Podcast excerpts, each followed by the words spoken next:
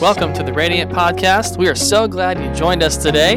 This podcast features messages, interviews, and discussions from Radiant Church located in Seneca, South Carolina. For more information about Radiant, visit radiantchurchsc.com. Here's today's episode.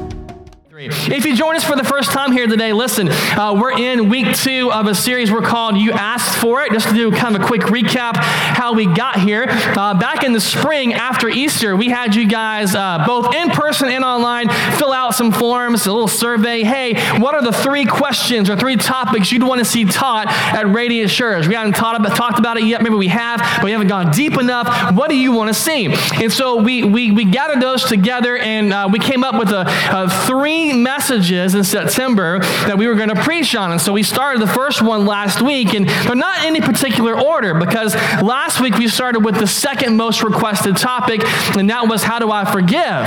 You know, especially like how do I forgive, you know, after having a traumatic experience that I've gone through. It's hard to forgive people. It's hard to kind of let go. And so we started with that one last week, and we walked you through some myths of forgiveness. We kind of broke some myths apart, and then we walked you through how to forgive people, okay? So how do you forgive folks who've harmed you and hurt you and really done a number on your life? Now, next week, we actually are going to finish I saved the best for last. We have the number one submission, okay? Next week, we're going to actually tackle this question, what is God's design for sexuality? That was the most requested topic. We're going to talk about that next week.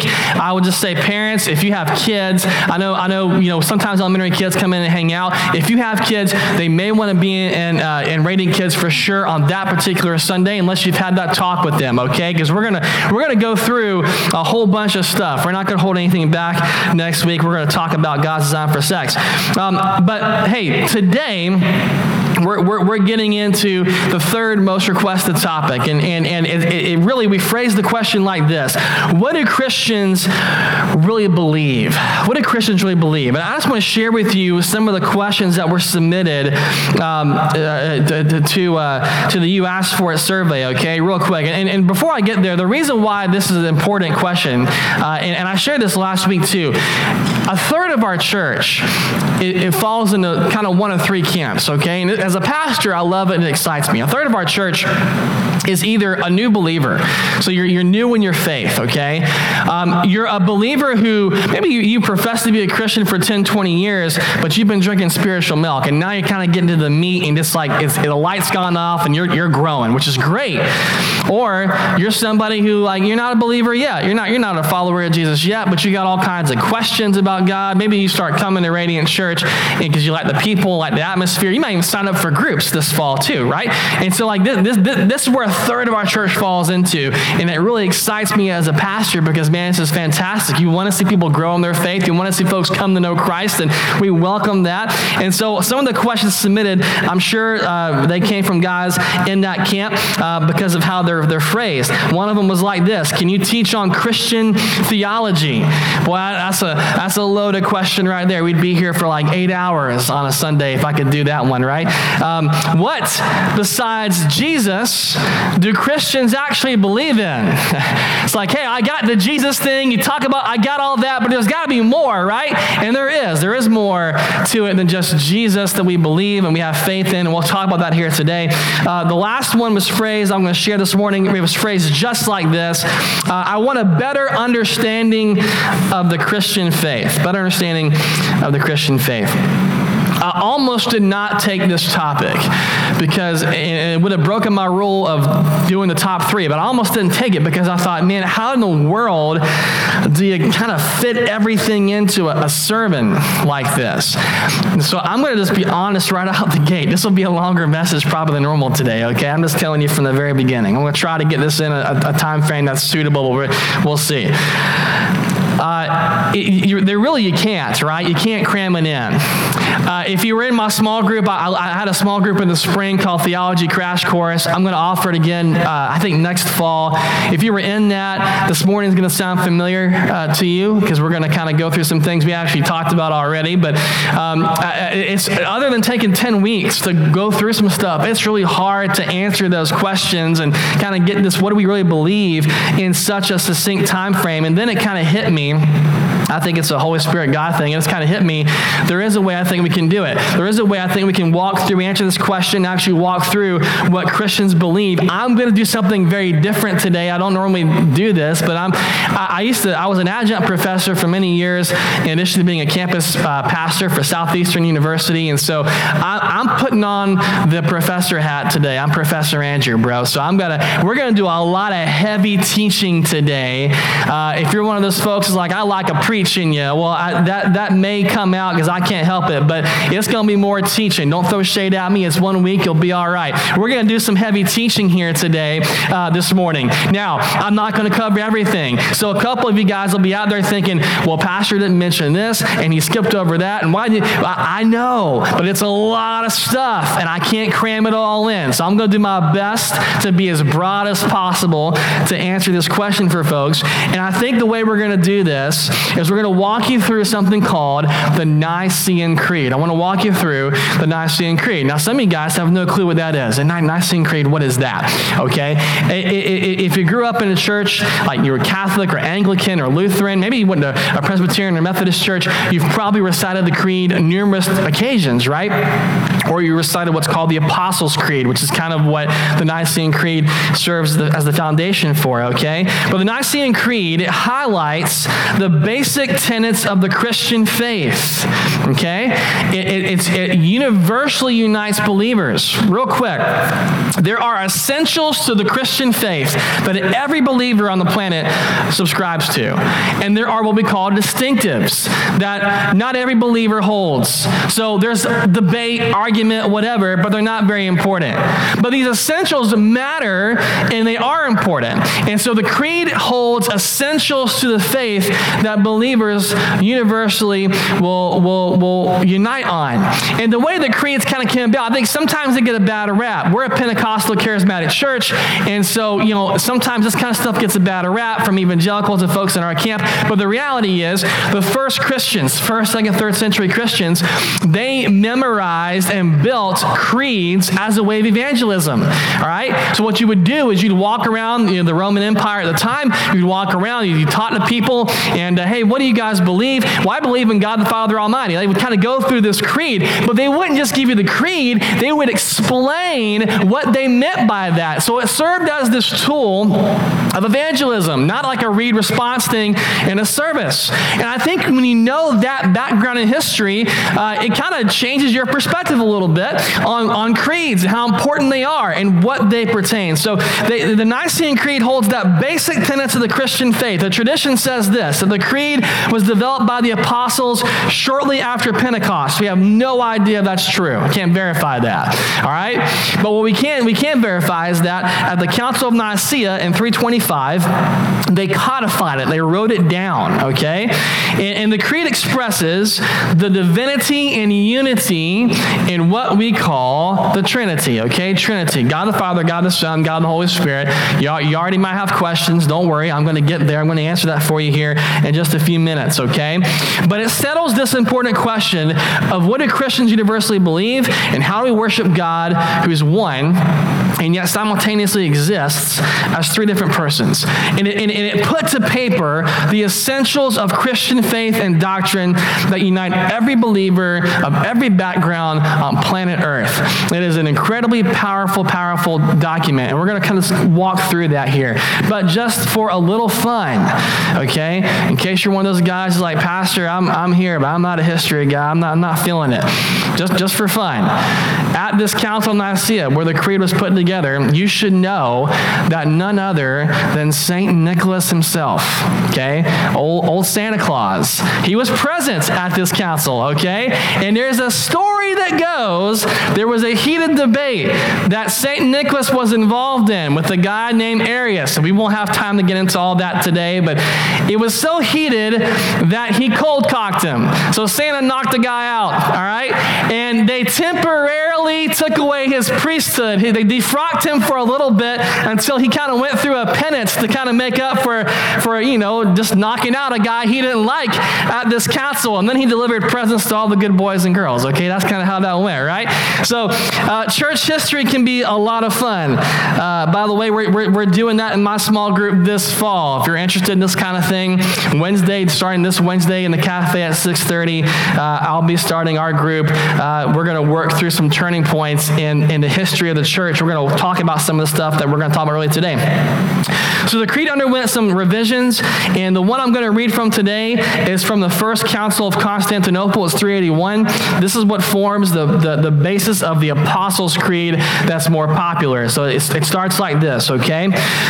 We believe in one God, the Father Almighty, maker of heaven and earth, and of all things visible and invisible, and in one Lord Jesus Christ, the only begotten Son of God, begotten of the Father before all worlds, light of light, very God of very God, begotten and not made, consubstantial with the Father, by whom all things were made, who for us men and for our salvation came down from heaven, and was incarnate by the Holy Ghost and of the Virgin Mary, and was made man. He was crucified for us under Pontius Pilate, and suffered and was buried, and on the third day he rose again according to the Scriptures, and ascended into heaven, and sits on the right hand of the Father. From there he shall come again with glory to judge the quick and the dead, whose kingdom shall have no end. And in the Holy Ghost, the Lord and giver of life, who proceeds from the Father, who with the Father and Son together is worshiped and glorified, who spoke by the prophets, and in one holy Catholic, that's little c there, Catholic and Apostolic Church, we acknowledge one baptism for the remission of sins, and we look for the resurrection of the dead and the life of the world to come. Amen.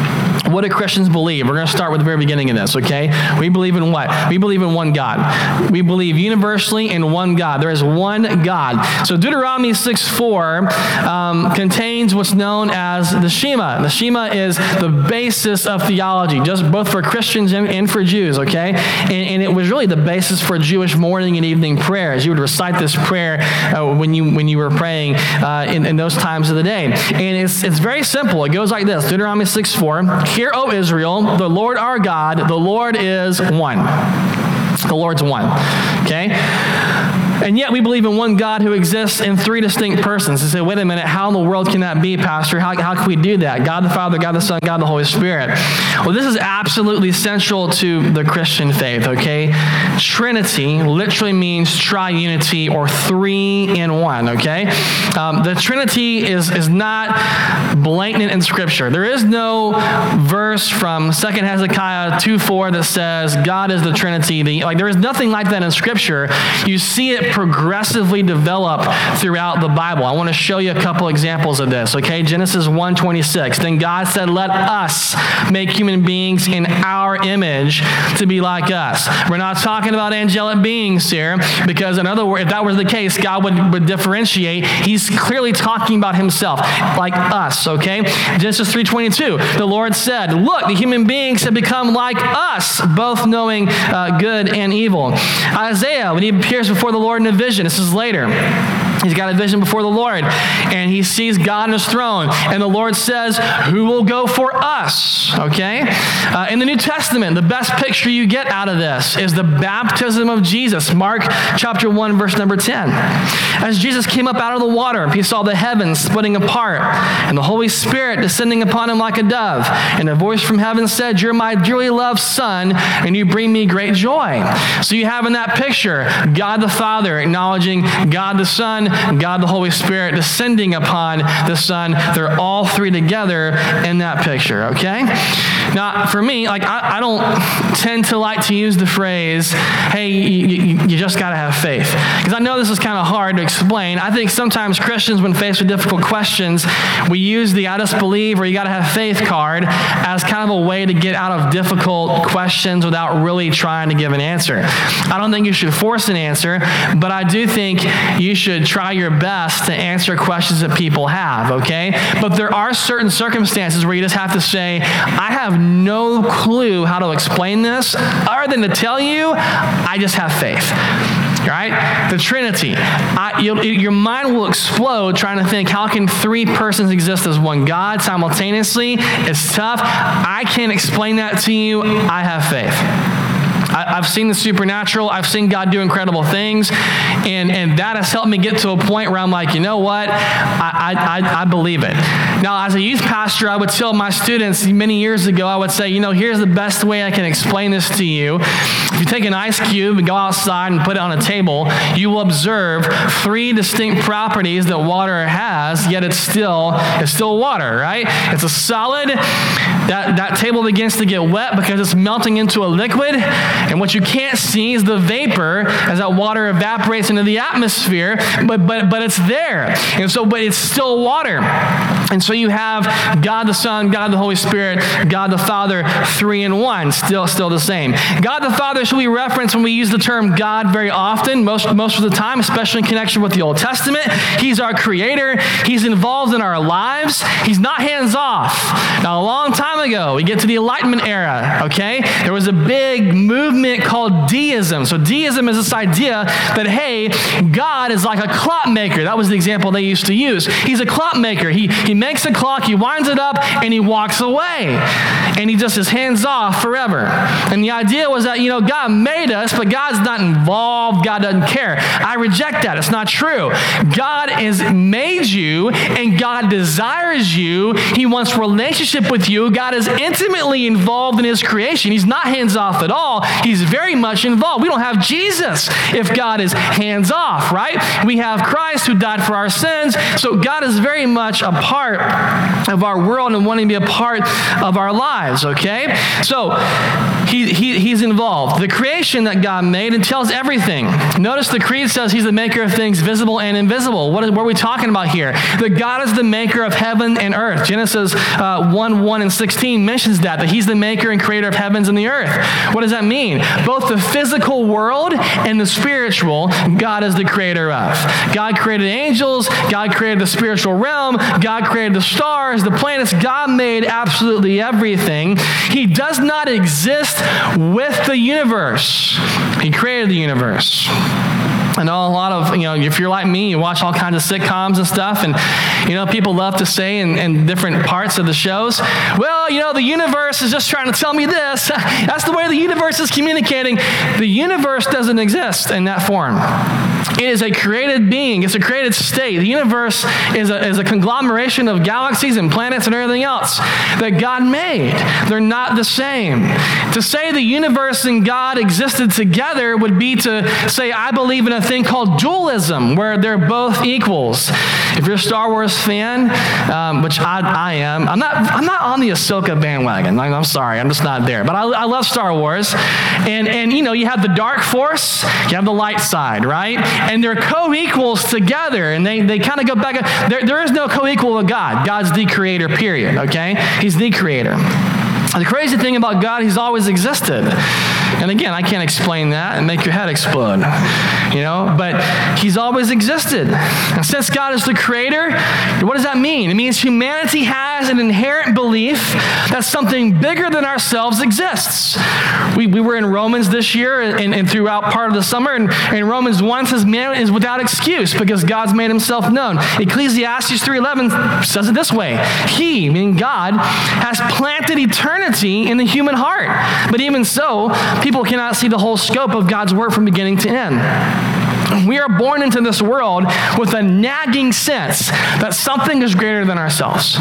Something is bigger. Something out there is greater than us. And we discover it's God, we realize, okay, man, we are finite, God is infinite. And we can't see the full work of what God's doing from start to finish. That's one of the more frustrating things for type A's like me. Because you want to know everything. And I can't. God knows things from start to finish.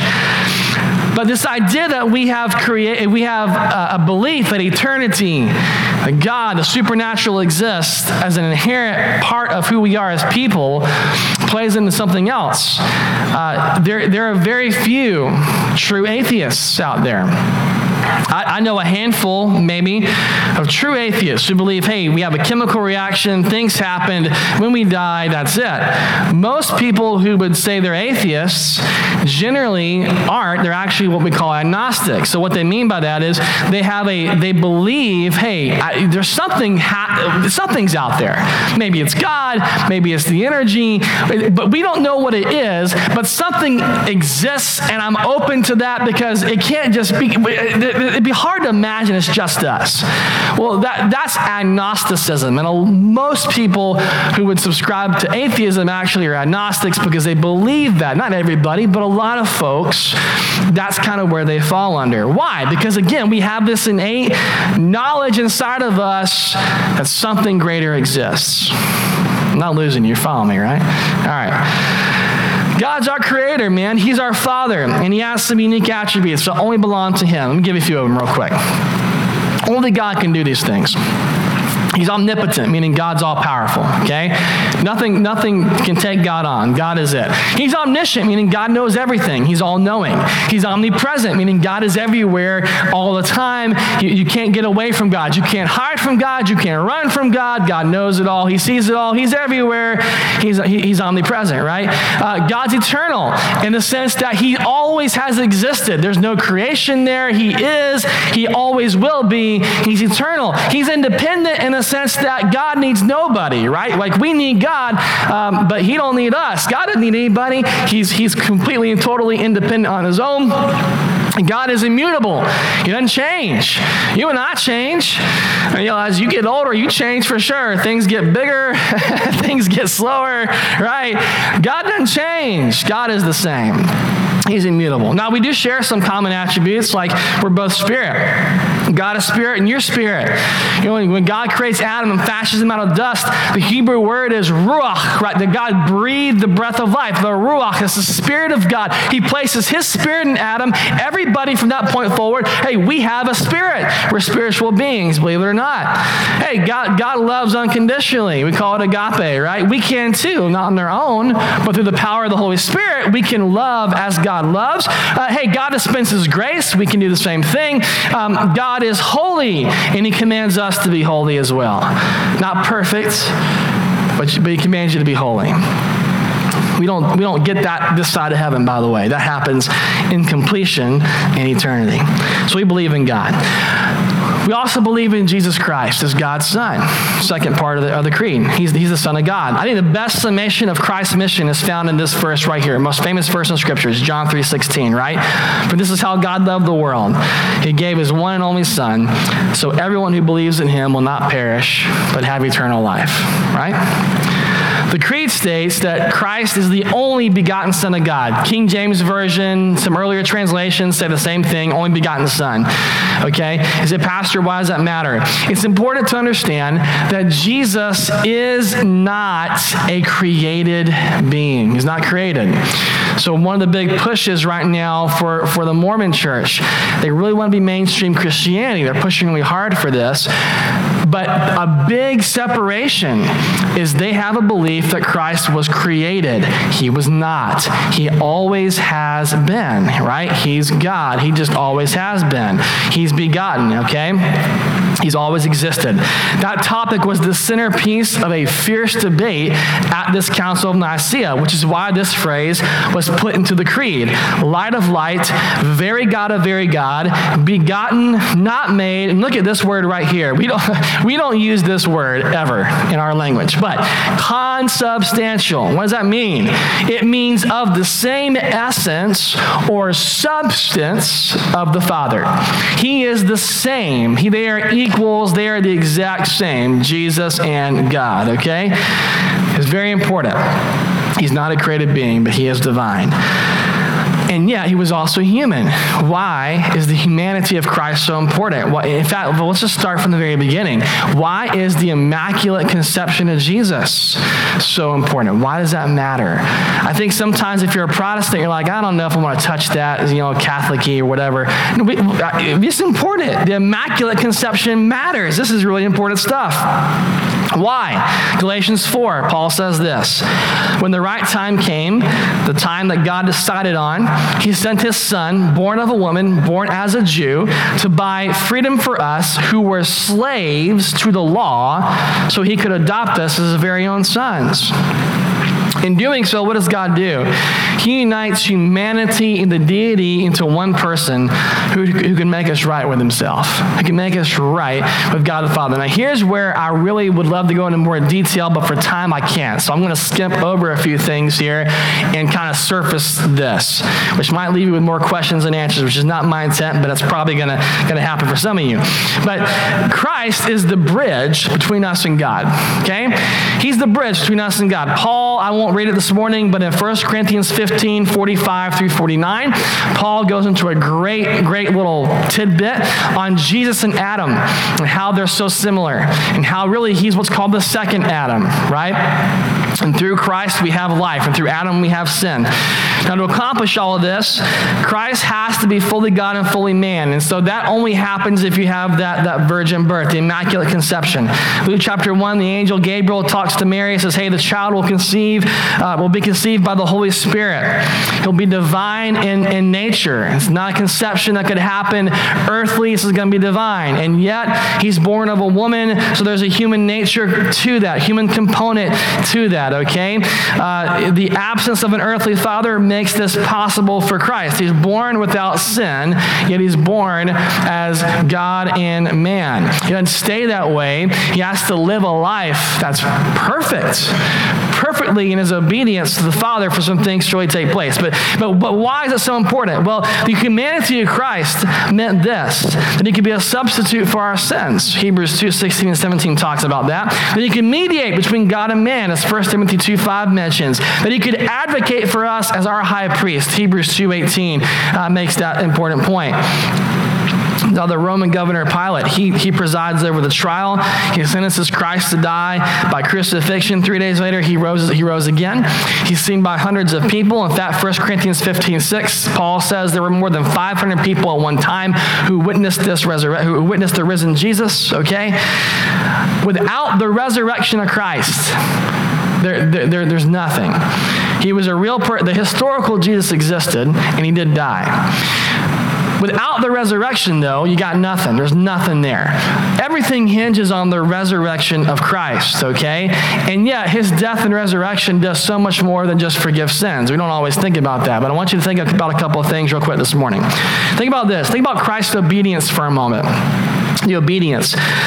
Being forgiven of our sins restores what Adam and Eve kind of broke, right? Sin enters the world. He restores all of that. But it doesn't earn us the righteousness we need to be part of God's kingdom, okay? Jesus had to live a perfectly obedient life free from sin to earn the righteousness of God. We can't do that. There's no way we could come close to that. But Christ does it for us. Let me take you to Philippians 3:9. Paul says this, I no longer count my own righteousness through being the law. Rather, I become righteous through the faith in Christ. For God's way of making us right with himself depends on faith. The suffering of Christ is just as important as the obedience of Christ, okay? And in the suffering, you're paying the penalty for sins. And we think of the suffering as he suffered on the cross, but the suffering was a lifetime. You ever thought about that?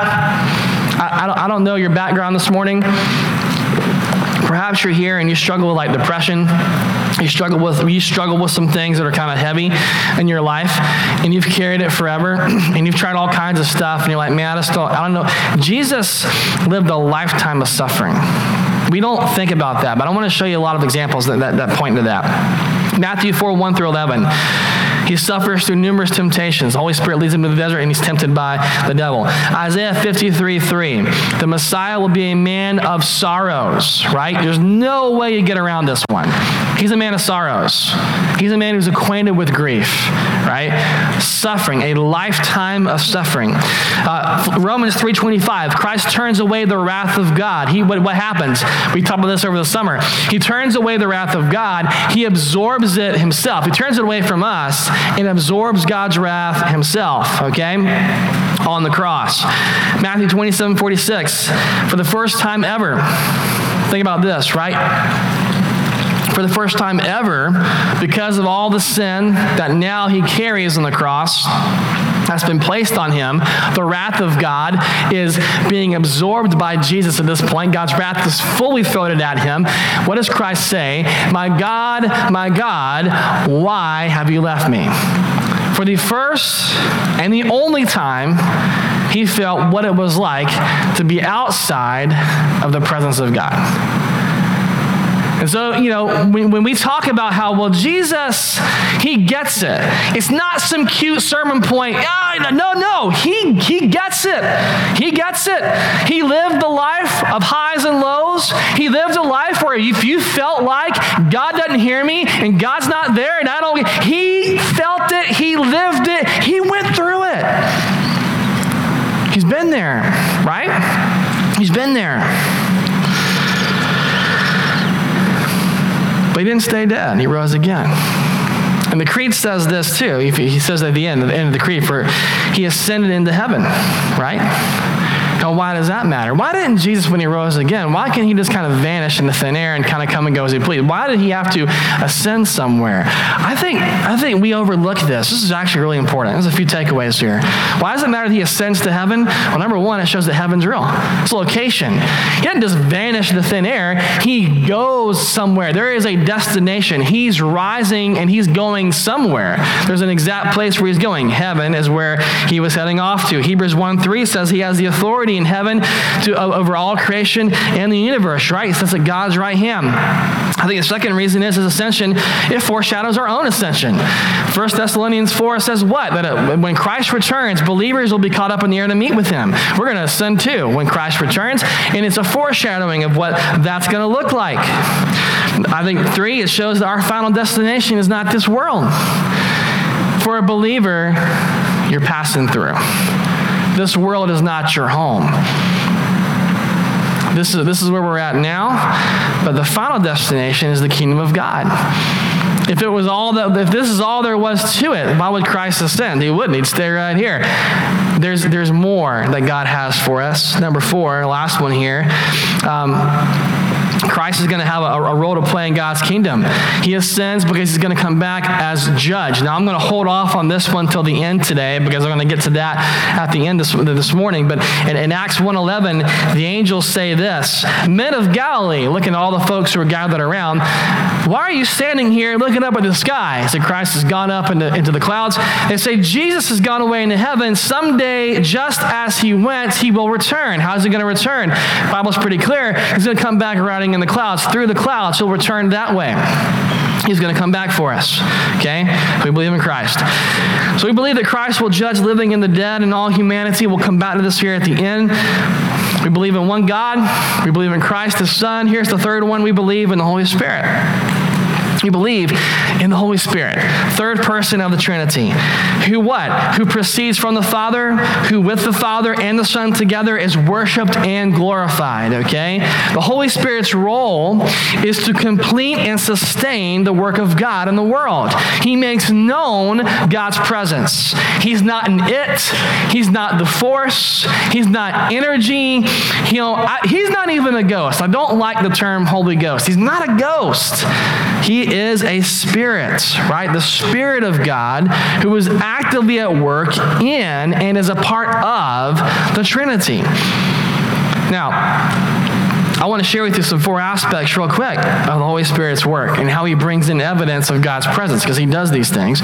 One, he empowers Christians. He empowers us for acts of service. 1 Corinthians 12 talks about that. He empowers us to preach with boldness. Acts chapter 4, Peter, the guy who stuttered, the guy who cursed all the time, the guy who failed Jesus, Peter comes up and he preaches with boldness the glory of Jesus. Can I just tell you this? We're in a Pentecostal circle. I'll just tell you this right now. I do not care about, well, I can speak in tongues and I can do this and I can do that. If you're not boldly proclaiming Jesus, you got nothing to offer. That's the most important aspect of the Spirit. He gives you boldness to preach the message of Jesus, to share the heart of the Father, to reach people for God. It's not about, look what I can do. It's about boldly proclaiming who Jesus is. That's the most important aspect. All the other things the Spirit gives you aid in that. It helps in that. You can't mix the two up, okay? He illuminates the Word of God so we can accurately discern who the Lord is and how we read Scripture. You ever read the Bible and all of a sudden things jump out at you? You know, like, man, I didn't see that. I've read the Bible and I didn't know that before. My grandfather, man, he's read the Bible every year through since, I think, 1963 or something like that. It's a long time. I'll never forget, there was an individual who sat down with him one day and said, Bob, that's his name. He said, Bob, how can you read the Bible through for 40 some odd years and get anything new out of it? And he said, I get something new all the time. The Holy Spirit shows me things I didn't see before. And in different seasons of life that you're in, some things don't stand out. Now they do. It's incredible how the Spirit does that. He reveals the Word of God to the prophets in the Old Testament, to the apostles in the New Testament. He purifies Christians, okay? Main job of the Holy Spirit, convict the world of sin. John 16, 8 through 11. I won't have time to read it today, but Jesus mentions how he will convict the world of its sin. That's his main job. He doesn't convict you and leave you alone. He draws you to Jesus. He draws you to him, and you have a choice to make. So once that conviction happens and you're drawn to Christ, the ball's in your court. What do you do with that? Do you respond to that conviction and say yes, or do you hold off on it? And you're playing a game of chicken if you hold off, because you don't know when your time's up, right? You don't know what's going to happen. But that ball is in your court at that point, okay? And then once you make a choice to follow Jesus, he begins to transform you so you can become more like him. What does that look like? Well, Galatians 5, Paul teaches on the fruit of the Spirit. So the fruit of the Spirit is this. As I'm transformed by the Holy Spirit to be more like Christ, the qualities become more evident in my life. Joy, patience, peace, gentleness, kindness, self-control. These qualities begin to shine and work their way through all that I say and do. I'm becoming more like Jesus. This is the fruit that you look for in people that says, okay, yeah, I see a change there. You know, it's tough to love Jesus and be the grumpy old man for 50 years. You know what I'm saying? Like, if you're growing in your faith, you're going to have that fruit really increase in your life. It doesn't mean you're perfect. It just means that change is evident, right? It's there. Number three, he guides Christians. Go back to Joshua 9, man. Israel was to consult with God on every decision they were supposed to make during the conquest of Canaan, and the one time they didn't do it, they lost the battle. You know, the Holy Spirit guides you. He leads you. Mark 1, he led Christ in the desert for testing. Acts 10, he gives Peter the words to say. Galatians 5, 16 to 26, Paul goes even further.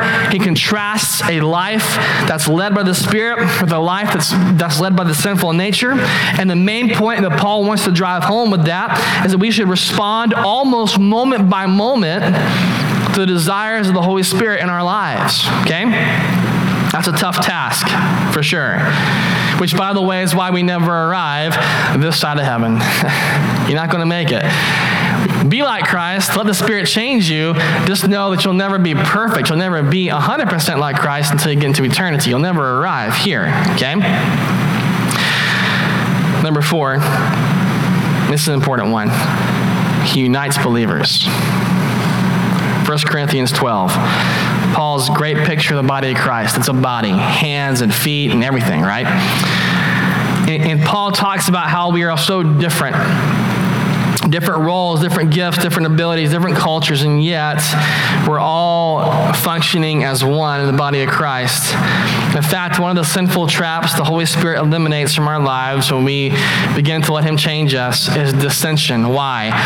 Because there can be no unity if there's division. So the Holy Spirit begins to erase and eliminate dissension and division in your life. You cannot hate your brother or your sister. You cannot despise your brother and sister. You might be different, so what? We're together on this.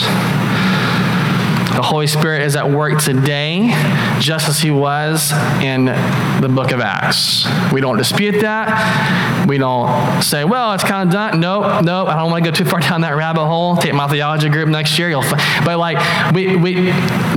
still operates today. He still works today the same as he did then. We believe that. For now, let's move to the final two beliefs of the Nicene Creed, okay? Let's kind of wrap this up a little bit. Final two beliefs. Christians share these, okay? Here's the first one of the last two. We believe in the church. The church. We believe in the church, the body of Christ. The Catholic Church, little c. Little c is universal. Big C is a denomination, all right? So we're not big C Catholic, we're little c. We're a universal church. Ephesians 1:22 and 23. God has put all things under the authority of Christ, has made him head over all things for the benefit of the church. And the church is his body, and it's made full and complete by Christ, who fills all things everywhere with himself. The church is both local, like here at Radiant Church, and yet it's also global. Okay? It looks different in different contexts. You see it in Scripture. Romans 16:5, there are house churches, okay? And they're a church. 1 Thessalonians 1:1, an entire city is called a church. Acts chapter 9, verse 31, there's an entire region that's referred to as a church. Can I tell you there's no particular way to really do church? We have preferences, but there's no way to really do it. There's no one church on this planet, denomination, network, whatever, that can say, we're the true church, we're the right church. No, there's a whole bunch of different ways to do this thing. I will tell you this right now. There are ways to do church we've not even thought of yet.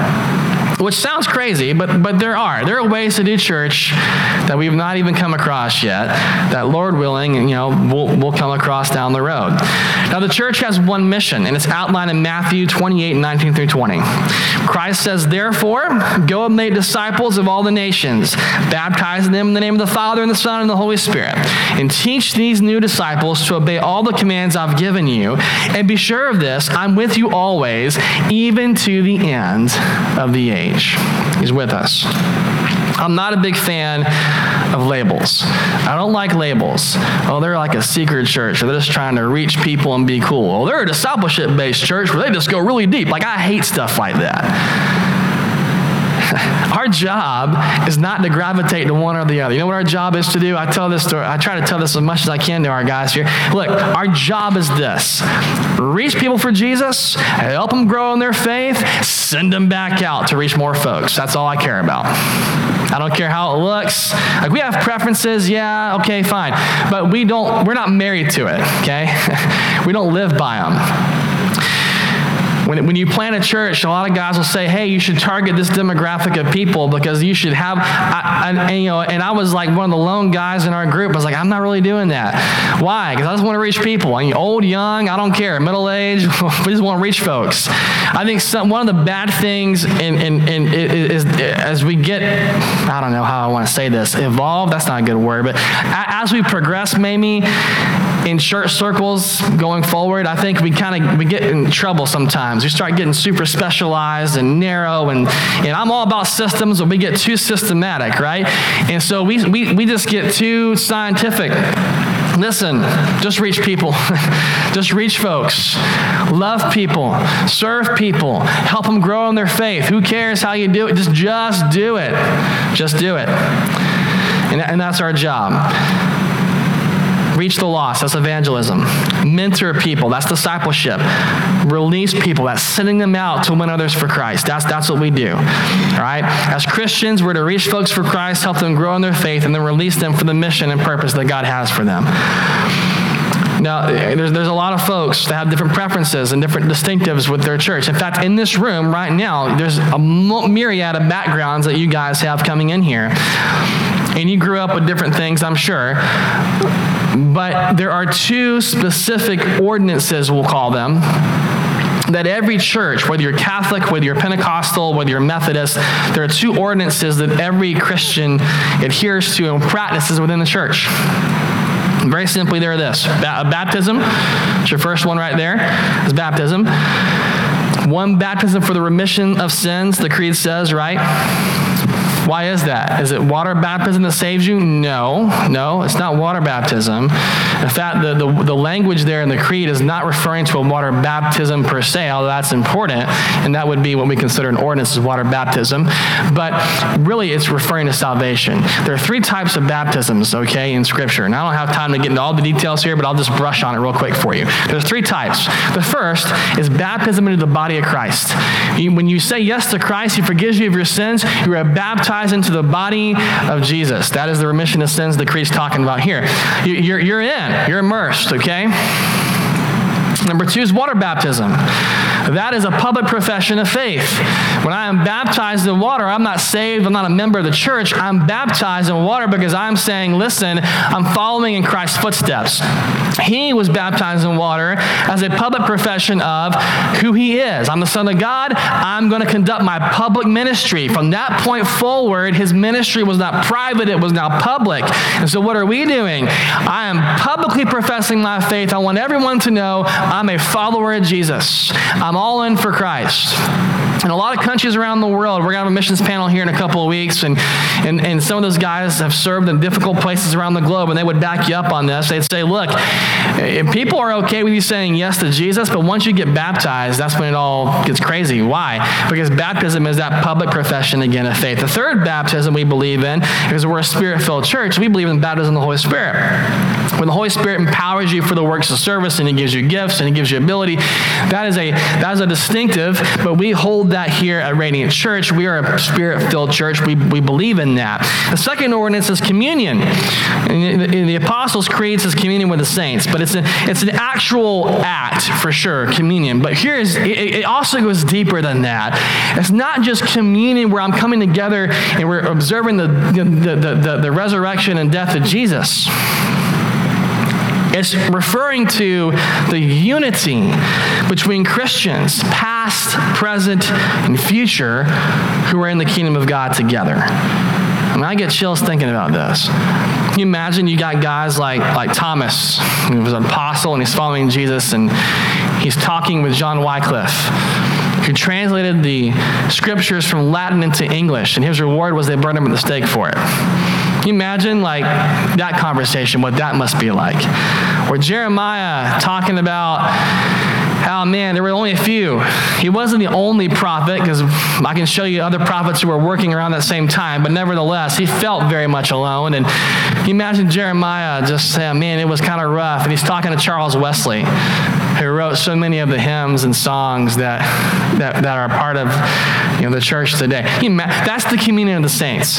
It's this gathering together, this church which spans backgrounds and demographics and also eras in time, right, together.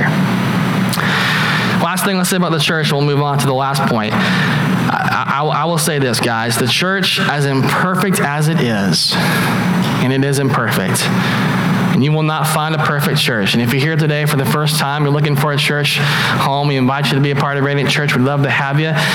Radiant Church isn't for everybody, and we get that. And we'll help you find a church, and we mean that. That fits for you. We've done that for a lot of folks. Why? Because I believe that we're not all competing. We're together. We're on the same team. And there is no perfect church, but it is God's plan A, and you need one. You got to be in a church. You need one. It's God's plan A. There is no plan B. It's the vehicle that God has chosen to use to minister to the world and bring the message and hope of Christ. It is, as Scripture says, it is the bride of Christ. God has a deep love and value for the church. So I would encourage you, don't talk bad about it. Don't get negative about it. Don't spin on it. All right? I get it. There's things that tick you off. I'm a pastor, okay? There's a lot that ticks me off. Don't do it. Accept it. It's imperfect, but it's God's plan A. And it's a privilege to be a part of it. Finally, we believe in this. We believe in the return of Christ. The return of Christ. All Christians everywhere believe that Christ will return. Now, they have different opinions and viewpoints on the details, okay? I'm not going to get into that today. But they all agree that Christ will come back. In John chapter 14, Jesus tells his followers he's going to go prepare a place for them. If he goes to prepare a place, he'll come back again to get them, okay? Acts 1, Christ ascends into heaven, and the angels tell the crowd, we mentioned it earlier, hey, he's going to come back the same way that he left. Hebrews 2, Christ is going to come back, this time not to deal with sin. He already did that. This time is to bring God's kingdom, to establish the kingdom of God. Now, to be fair, there's an awful lot we don't know about the return of Jesus, okay? There's a lot we don't know about it. The theological term for this is eschatology. You can go home and say, I learned something new, eschatology, right? Spell that one for me. Eschatology is the study of end times, and it is the least understood topic. I think it's arrogant to say, well, we know exactly what's going to happen. No, there's some things we do know, and there's an awful lot we don't know, but we would like to know, right? If the eschatology is kind of in that boat. There's some things we do know. There's an awful lot we don't know. Here's what we do know. He's going to come back. We know that for sure. In fact, Revelation 20, he gives this picture, John does, of Jesus coming back as our judge, all right? There's a picture, it's called the Great White Throne Judgment. It's a little chunky here, a big passage I'm going to read. Just follow with me, though, okay? Revelation 20, verse 11, I saw a great white throne and the one sitting on it, and the earth and the sky fled from his presence, but they found no place to hide. Again, there's this idea that God is omnipresent. He's everywhere, right? You can't hide from God. I saw the dead, both great and small, standing before God's throne. The books were open, and including the book of life. And the dead was judged according to what they had done, as recorded in the books. And the sea gave up its dead, and the death and the grave gave up their dead, and all were judged according to their deeds or their works. The death and the grave were thrown into the lake of fire. The lake of fire is the second death. And anyone whose name was not recorded in the book of life was thrown into the lake of fire. Two different judgments taking place here. The first one is not explicitly mentioned in the passage, but it's implied, and it's explicitly talked about elsewhere, but it's implied because we get that phrase, book of life, okay? And so that first one is, if your name is found in the book of life, you are, in fact, still guilty. You're not scot-free, just so you know that, right? Like, you're still guilty of sin if your name is there. You're not innocent. Christians, we're not innocent. Like, we sin, we're not guilty. I've done wrong, I've committed sin, I've committed evil, I have no way to absolve myself of this. However, there is an option. It's the only option. I place my faith and trust in Jesus. I'm still guilty, but if I do that, God will pardon me from my sin. You say, wait a minute, Pastor, pardon. What are we talking about here? A pardon, as in, hey, you committed a crime that you are guilty of. A president, governor, pardons you of that crime. They don't erase the guilt. You're still guilty. You're still a thief, murderer, whatever. You're still guilty of that. They pardon you, and you don't have to carry out the punishment anymore. I'm guilty, but I don't got to serve the time. I'm off free. Jesus took our punishment for us. We're guilty of our sin, but because he died on the cross for our sin, when I say yes to Christ, God looks at me and says, okay, yeah, you are guilty, but Christ has pardoned you. You're good, buddy. He paid the price for you. You're all right. And that's what God did for us. Now, the second judgment is this one. Those who have not accepted Christ as Lord and Savior, they're judged according to the other books. Okay? Now, we have no clue what these books are. Doesn't say. But what we do know is that God will use their works. If you can't fall back on Jesus, you got nothing else to fall back on except how you live your life and your works. Okay? Problem with that is your works cannot save you. You cannot be good enough. You'll never be good enough for God on your own. Right? If your name's not in the book of life, you spend eternity apart from God's presence. That is your punishment. And it's not the most convenient topic, and no one wants to talk about it. I will tell you because I believe in telling you the truth. hell exists. It's real. Now, I don't know what it's like. Scripture gives some clues about what hell's like. Some are literal, some are more metaphorical. I think it's unimportant to get caught up in the details of what hell may or may not be like in that sense, and you should focus really on this right here. Spending eternity apart from God forever is hell enough. Forget about what it's like. I will never be in God's presence again. I think that serves as enough, okay? How much more so to have knowledge of God and who he is, and have some kind of understanding of what the Lord was all about, but never said yes to the Lord, and to find out in eternity that, oh my goodness, they were right. How much more is that punishment for you to spend eternity outside of God's presence? See, that kind of stuff matters.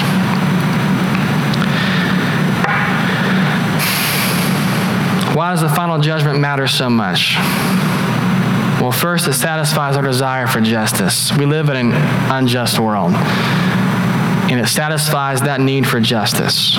2, it enables us to forgive people freely. Why? We talked about this last week, but Romans 12:19, God, he's the one who carries out the vengeance, right? Justice is mine, I'll repay, right? I can forgive freely because I'm not the one who's got to pay back for what you've done. I leave that in God's hands. I'll forgive you and God will take care of it. 3, provides motive for godly living, not as a means of forgiveness, but as reward. We don't talk about this very much, but 1 Corinthians 10 outlines believers. We are judged on our works, but not for salvation. We are judged on our works based on reward. What does your eternal reward look like, okay? It's a whole different thing that we can talk about some other time. Number 4, it provides a motive for evangelism and missions. I don't want people to miss out on God. I don't want you to spend eternity apart from God's presence. I'm going to share the hope of Christ with you. I'm going to talk to folks about you. I'm going to do what I can to live my life in such a way that I do my best to let you see Jesus shine through me. We're going to support folks who are overseas, reaching folks for Christ. Final line of the creed speaks to this, speaks of the life to come. It's the new heavens and the new earth. Eternity is more than heaven. Heaven's not even the end game for Christians. And I think one of the things we sometimes make a mistake about in Western Christianity is we focus so much on heaven as being the end goal. The end goal is not heaven. It's the new heavens and new earth. It is the kingdom of God here. Revelation 21 talks about this, okay? That there's new heavens and new earth that God is creating that will come into the picture. 2 Peter 3:13, we wait for new heavens and earth. In case you think it's just New Testament, let's go to the Old Testament. Isaiah 65:17 and 66:22. God will create new heavens and new earth. So both the Old and the New Testament, Jewish Bible, New Testament, right? Both of them talk about a new heavens and new earth that God will create that's coming into being. Heaven is the place where God will make his presence fully known, and it's where our glorified bodies will dwell with creation in its rightful state. There's no more pain, there's no more tears, no earthly desires. Our desire is just for Christ. And I will tell you this, you're not going to sit on clouds, getting fat with little wings and playing the harp. You know what I'm saying? Like, you're not going to do that in heaven, okay? No Cupid for you. I mean, if you were looking forward to that, I'm sorry to disappoint you, okay?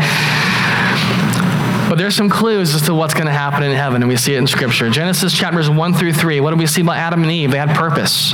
The Garden of Eden is kind of your snippet into heaven, right?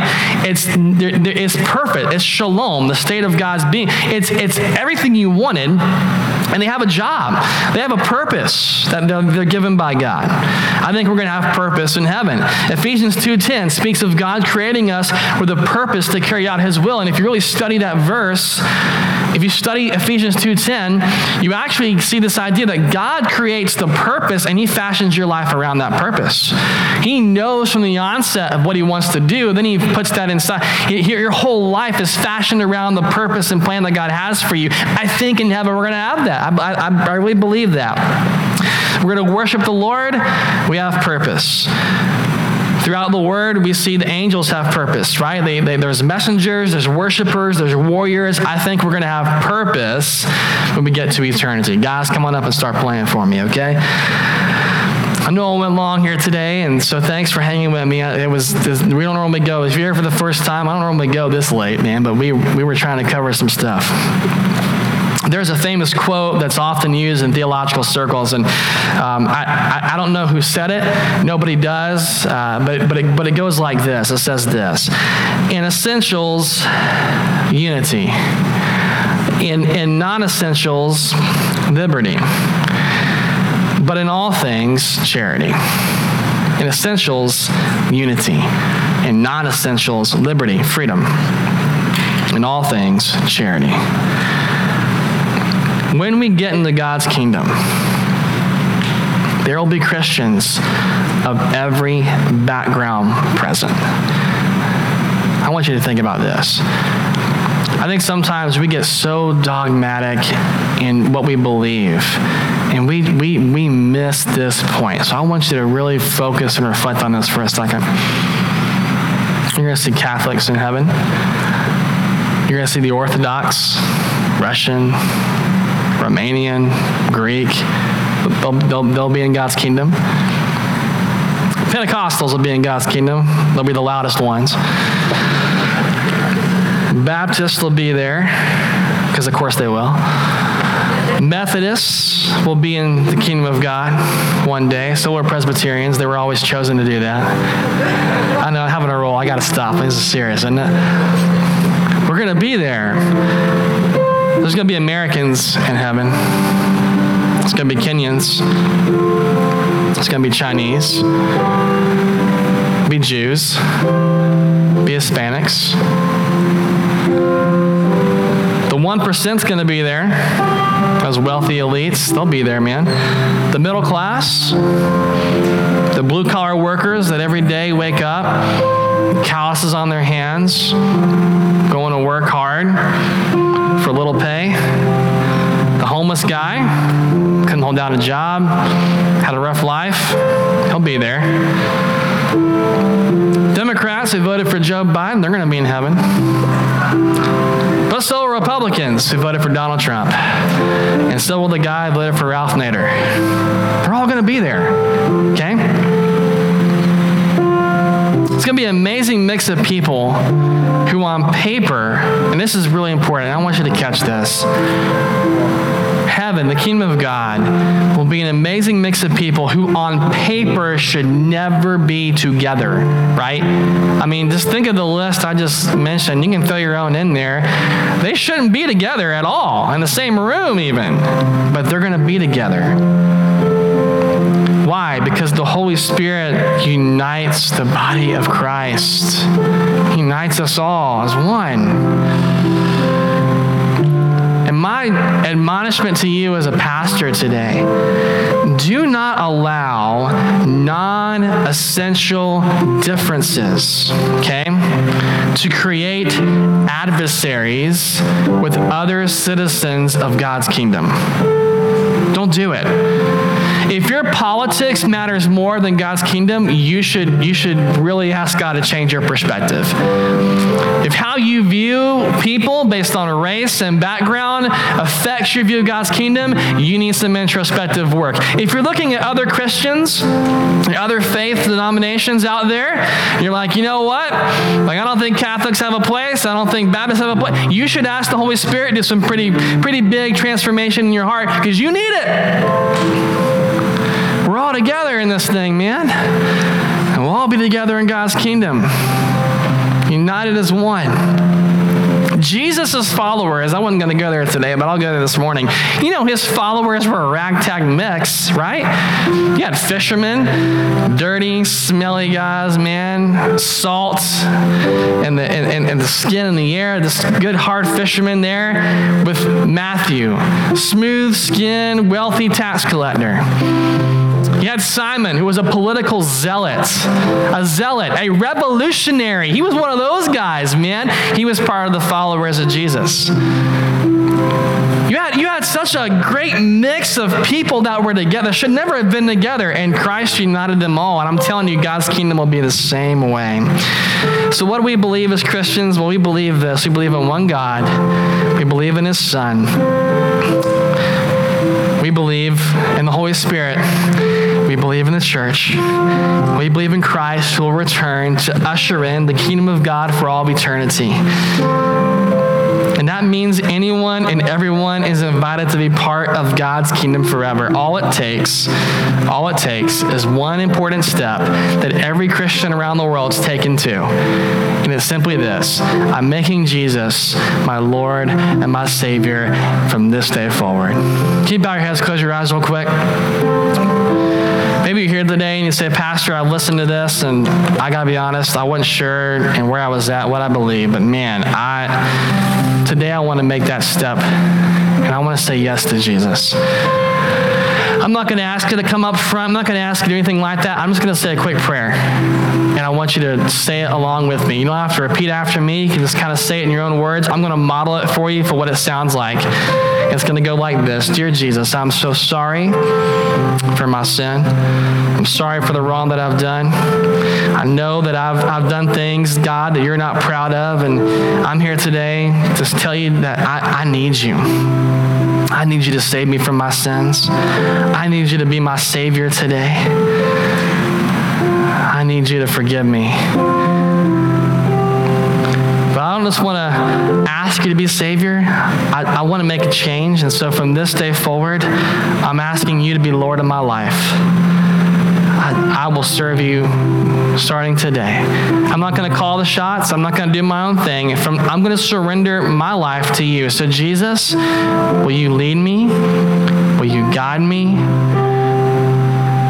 Will you do with me what's best? Be my Savior and be my Lord. I will follow you the rest of my life.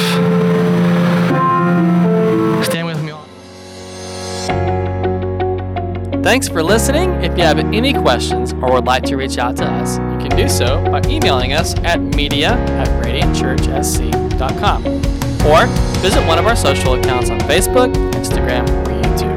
If you like what you heard today, subscribe to our podcast so you don't miss any future episodes, and give us a 5-star rating on the podcast platform that you listen to. We hope you have an amazing rest of your day.